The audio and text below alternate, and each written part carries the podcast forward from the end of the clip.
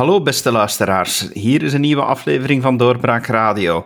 Ik ben uw gastheer David Geens en mijn gast vandaag is Lorin Parijs van NVA. Ik heb hem uitgenodigd om te praten over het adoptiedossier eh, dat de laatste weken naar boven is gekomen in het Vlaams parlement. Discussies die daaromtrent gevoerd zijn en om wat achtergrond te hebben ga ik nu met meneer Parijs even overleggen. Welkom. Dankjewel uh, David en met veel plezier. Zoals ik net zei, adoptie, uh, ja, de laatste weken horen we daar wel wat over. Er is een expertencommissie geweest. Uh, wat, wat is daar nu eigenlijk in Globo aan de hand? Wat, uh, wat zijn die opmerkingen van die expertencommissie en waarom is daar discussie ontstaan? Wel, eerst en vooral denk ik dat het belangrijk is dat we even schetsen hoe dat die expertencommissie tot stand is gekomen. Dus er is een vraag geweest vanuit het parlement uh, om te kijken naar een aantal adoptiedossiers die in het verleden echt fout zijn uh, gelopen. En de mensen die daar het slachtoffer uh, van zijn geweest, die hebben ook echt recht van spreken, um, omdat er natuurlijk niks zo persoonlijk is als ja, goed te weten wie dat je bent, waar dat je vandaan komt en dat de informatie die je daarover krijgt, dat die ook correct moet zijn. En we zien dat ja, een aantal jaren geleden ondertussen uh, in de jaren tachtig uh, zeker en vast, dat daar zeer onzorgvuldig mee werd omgesprongen in een aantal uh, gevallen. En dus was er de vraag vanuit het parlement, die de regering dan heeft opgenomen, om zo'n expertenpanel samen te stellen. Um, en dat is de aanleiding geweest voor het rapport dat nu, twee jaar later, is bekendgemaakt.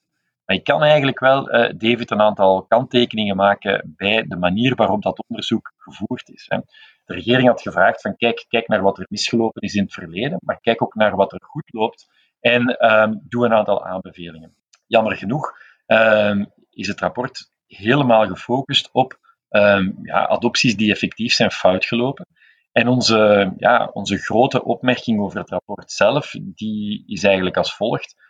We hebben de bril genomen uh, van het verleden. Wij hebben um, in kaart gebracht wat er verkeerd is gelopen. En we hebben daarop uh, een aantal ja, um, suggesties gedaan om het in de toekomst beter te doen. Maar het expertenrapport is vergeten te kijken naar wat er ondertussen is gebeurd en wat de praktijk is uh, vandaag in het adoptielandschap. En daarmee bedoel ik, um, we hebben ondertussen het Haags Verdrag uh, goedgekeurd, waar een aantal hele strenge voorwaarden uh, zijn opgelegd sinds 2005 om aan interlandelijke adoptie te kunnen doen.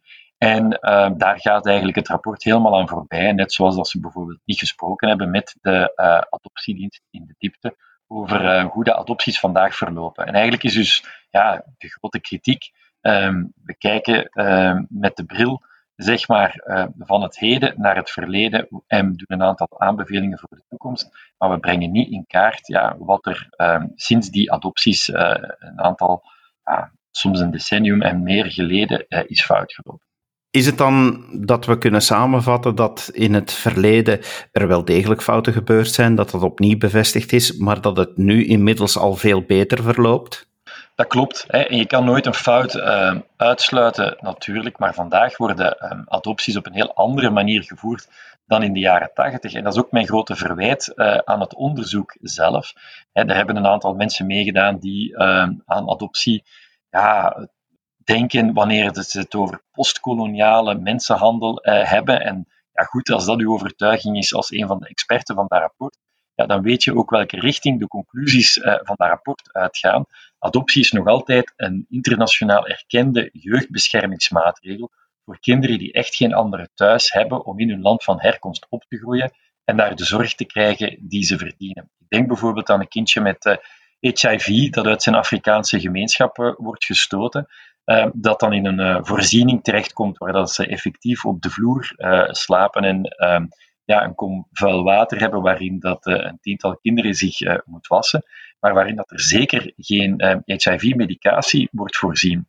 Zo'n kind kunnen wij hier in Vlaanderen wel opvangen, gezinswarmte geven, maar ook de nodige medische zorg. En dus mijn overtuiging, en die van de NVA, die blijft echt dat we voor zo'n kwetsbare kinderen die echt geen andere oplossing hebben in hun land van herkomst, wij hier wel de nodige zorg en opvang uh, kunnen geven. Maar dat is een idee dat ondertussen uh, internationaal onder druk komt te staan, omdat er heel wat uh, ja, mensen zijn die vinden ja, dus dat adoptie postkoloniale mensenhandel is. Ehm, en sommige van die experten zijn met die overtuiging ook in dat expertenpanel gestapt. En als je dan weet hè, dat we meer dan 23.000 kinderen geadopteerd hebben in Vlaanderen, maar dat het panel maar een vragenlijst heeft gekregen die ingevuld is geweest door een 130-tal mensen, waarvan dat, ja, de laatste in Vlaanderen is aangekomen en geadopteerd is geweest in 2009. En uiteindelijk maar een 35-tal mensen de hele vragenlijst hebben ingevuld, dat er maar met 12 geadopteerden is gesproken, die uit acht verschillende landen komen, waaronder nog maar twee landen waar wij vandaag mee samenwerken. Ja, dan is dat toch een rapport dat naar een redelijk ver verleden kijkt. En ja, dat is de grootste opmerking die wij hebben. En daarom zijn we het ook niet eens met een aantal van de conclusies die in dat rapport worden getrokken.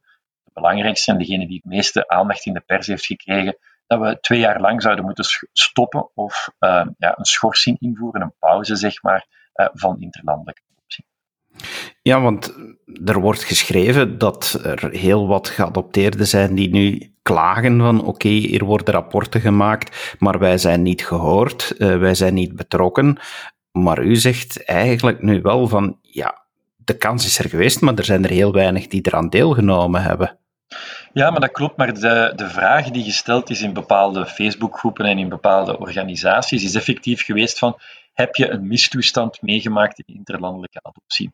En ik ben altijd de eerste uh, geweest in het verleden die, als er iets misging in interlandelijke adoptie, dat er ook het licht heeft op laten schijnen, dat ook het parlement uh, aan bod heeft gebracht en proberen daar een structurele oplossing uh, voor te zoeken. Dus ik vind ook dat we echt naar die mensen moeten luisteren. Alleen kan je ehm, dat niet generaliseren voor al die 23.000 mensen die geadopteerd zijn, want er zijn er ook heel veel die ehm, die vandaag zeggen: van, Kijk, zonder mijn adoptie is het heel simpel, dan was ik hier niet meer geweest. Uh, en ik ben heel blij uh, met mijn adoptie. Maar dat is een heel persoonlijk verhaal. Sommige mensen hebben een nood om op zoek te gaan naar hun biologische ouders. En dat kan een zoektocht zijn die, uh, die hun hele leven eigenlijk consumeert. En sommige mensen die ervaren nooit die nood om op zoek te gaan naar waar ze vandaan komen dat is een verhaal waar dat je eigenlijk geen um, algemene conclusies uit kan trekken. En dus um, zeggen wij altijd dat je met de nodige nuance over dit hele moeilijke uh, thema moet spreken. En we vinden het dus jammer hè, dat er op die manier gecommuniceerd is geweest, uh, omdat dat heel veel ja, wonden heeft opengereden. Uh, Als je zegt dat we vanaf nu een nieuwigheid gaan invoeren en dat we niet langer op zoek gaan naar uh, kinderen voor ouders, maar naar ouders voor kinderen. En dat we vanaf nu het belang van het kind centraal gaan stellen.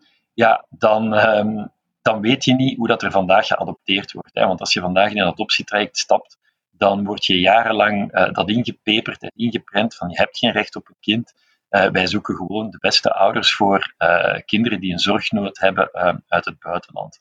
Maar goed, hè, als je dan experten of het beleid hebt die naar buiten komen en die zeggen uh, dat ze die grote vernieuwing gaan doorvoeren met nu eindelijk eens rekening te houden met het belang van het kind, ja, dan, um, dan roep je heel veel vragen op bij mensen die aan het adopteren zijn, die in het verleden geadopteerd hebben, of bij geadopteerden die uh, zich plots beginnen af te vragen um, of dat er iets mis is met hen. En dat is natuurlijk uh, heel erg jammer en dat had ook vermeden kunnen worden. Is het probleem dat het expertenpanel niet voldoende divers was? Zaten daar niet de juiste mensen in?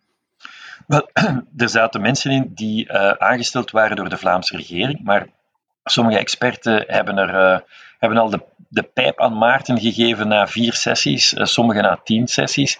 En toen zijn er nieuwe mensen in dat panel ja, gaan zetelen die, die toch wel een heel duidelijke agenda hadden. En dat mag. Ik vind uh, dat, uh, dat elke mening over interlandelijke adoptie uh, zijn bestaansrecht heeft. En je mag daar ook helemaal tegen zijn. Daar heb ik op zich geen probleem mee. Maar ehm, mijn grote punt is dat je daar dan ook helder over moet zijn.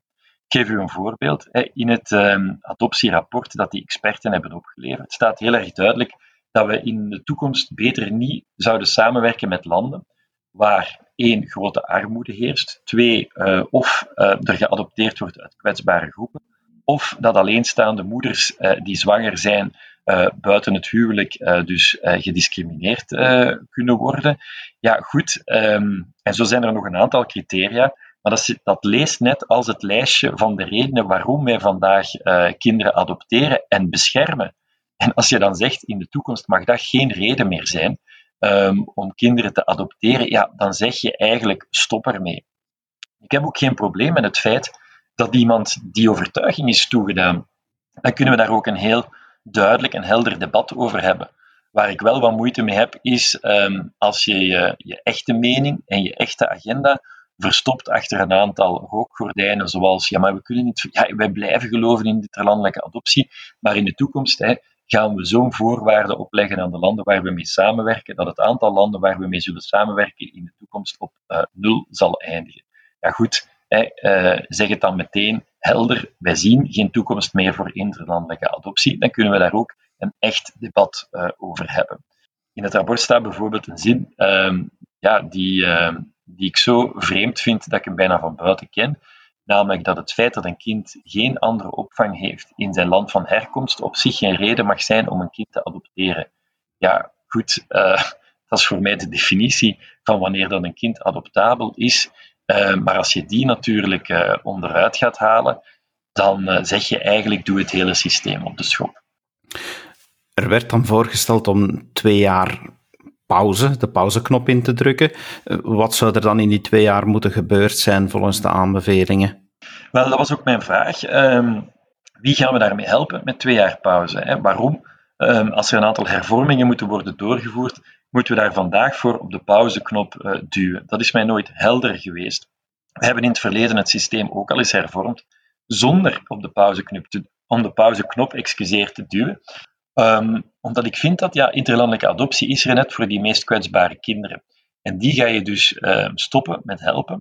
Wanneer dat je zegt, ja, um, we, gaan, uh, we gaan hier even op de pauzeknop uh, duwen.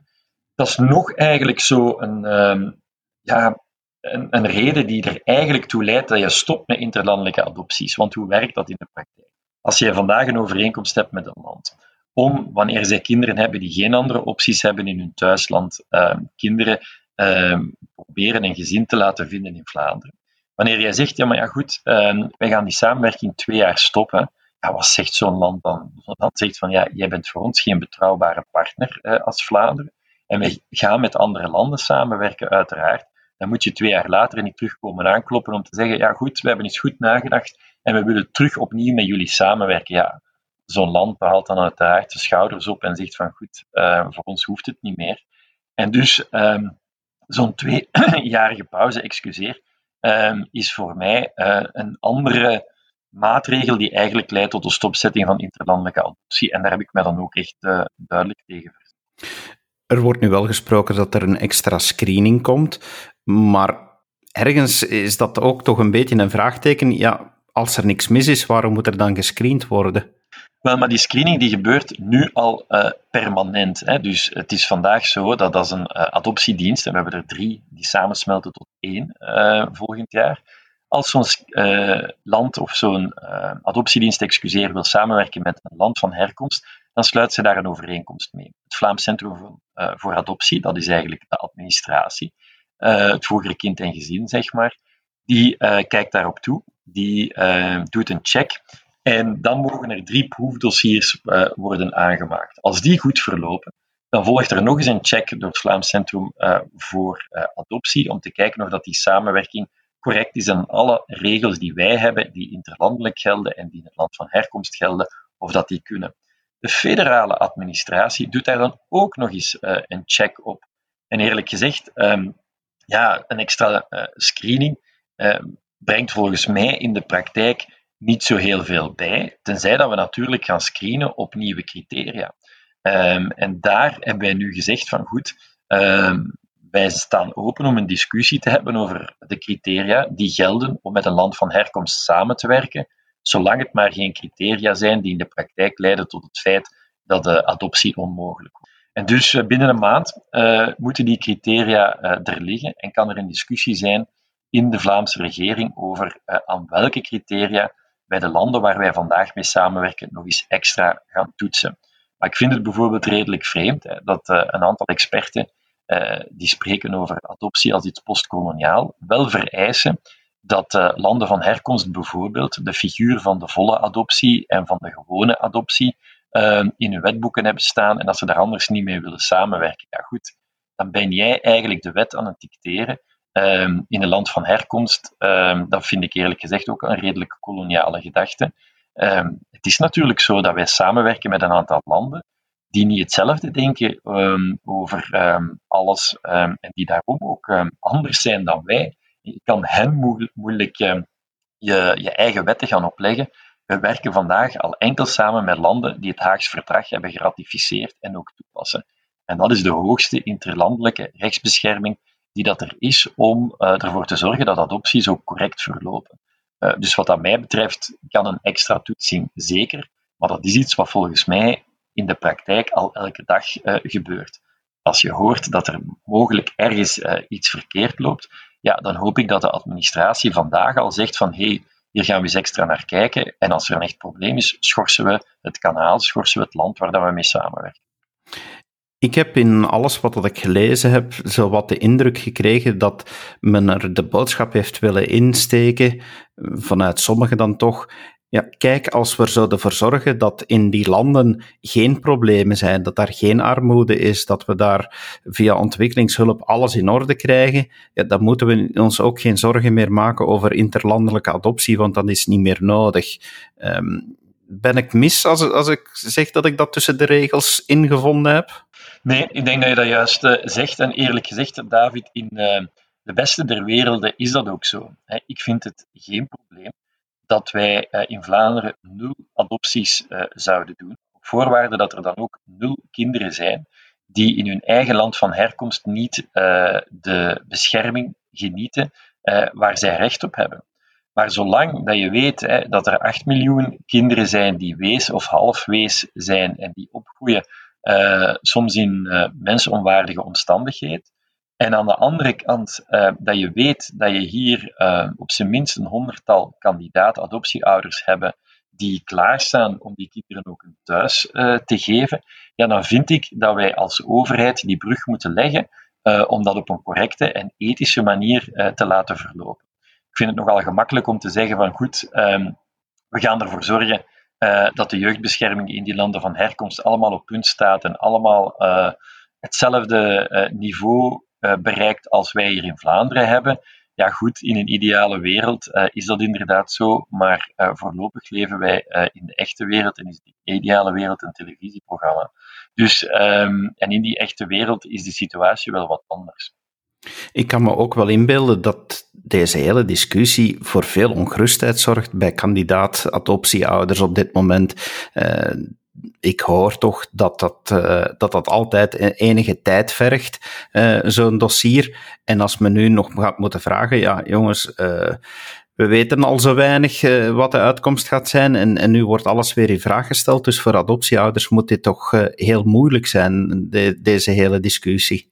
Ja, wat ik daar vooral jammer aan vind, is dat dit helemaal had kunnen vermeden worden. Want uh, wij zijn zeg maar uh, begin september uh, wakker geworden met de mededeling dat er een adoptiepauze zou komen. Waarop natuurlijk al die kandidaat-adoptieouders zich begonnen af te vragen, ja, maar op wie zou die dan van toepassing zijn? Hoe lang gaat die duren? Wat betekent dat? Um, en goed, ik had eigenlijk liever gehad dat we eh, eerst een discussie eh, binnen de meerderheid eh, hadden gehad over, ja goed, vinden we dat nu een goed idee of niet?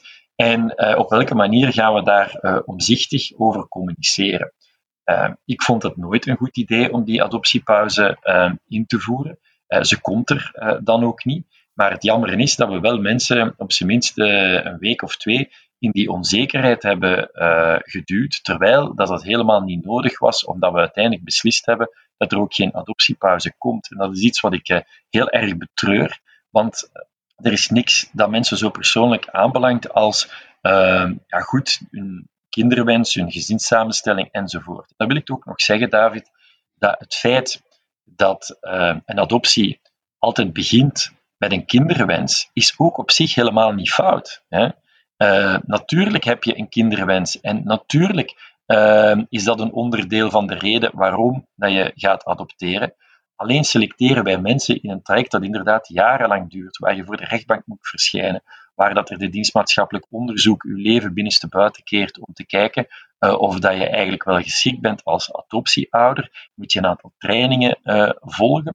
Um, en zorgen we er dus voor dat die kinderwens niet de enige reden is waarom dat je wilt adopteren. Maar zeggen wij er altijd heel duidelijk bij van goed, hè, je moet uh, openstaan, nu zeker om een kind met special needs op te vangen. gaat vandaag in meer dan de helft van de adopties over kinderen die geplaatst moeten worden met uh, hun broer en hun zus bijvoorbeeld, die uh, al ouder zijn, met kinderen die een medische conditie hebben, zoals het feit dat ze in een rolstoel zitten, dat ze operaties nodig hebben, dat ze HIV hebben of wat dan ook. En we screenen mensen op het feit gewoon dat ze klaar zijn om adoptieouder te worden en niet gewoon ouder, en dus op die extra aspecten die dat daarbij komen kijken. Um, ja, goed, dan is het niet fout, vind ik, terwijl nu die indruk wel wordt gewekt, dat je een kinderwens hebt. Dat is het begin hè, van een traject. Um, en dan is het ook uh, niet fout om interlandelijk te willen adopteren.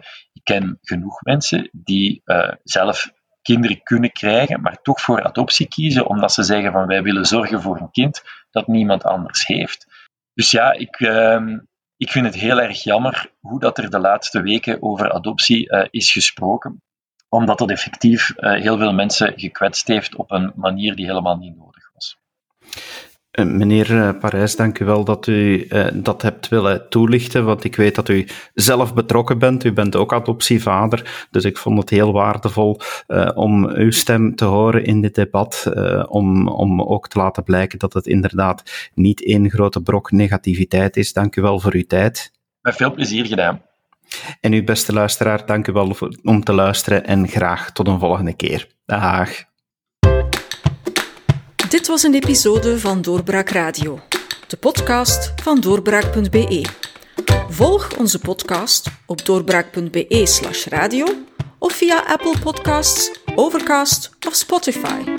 Bezoek ook onze website op doorbraak.be en steun ons door een vriend te worden van Doorbraak.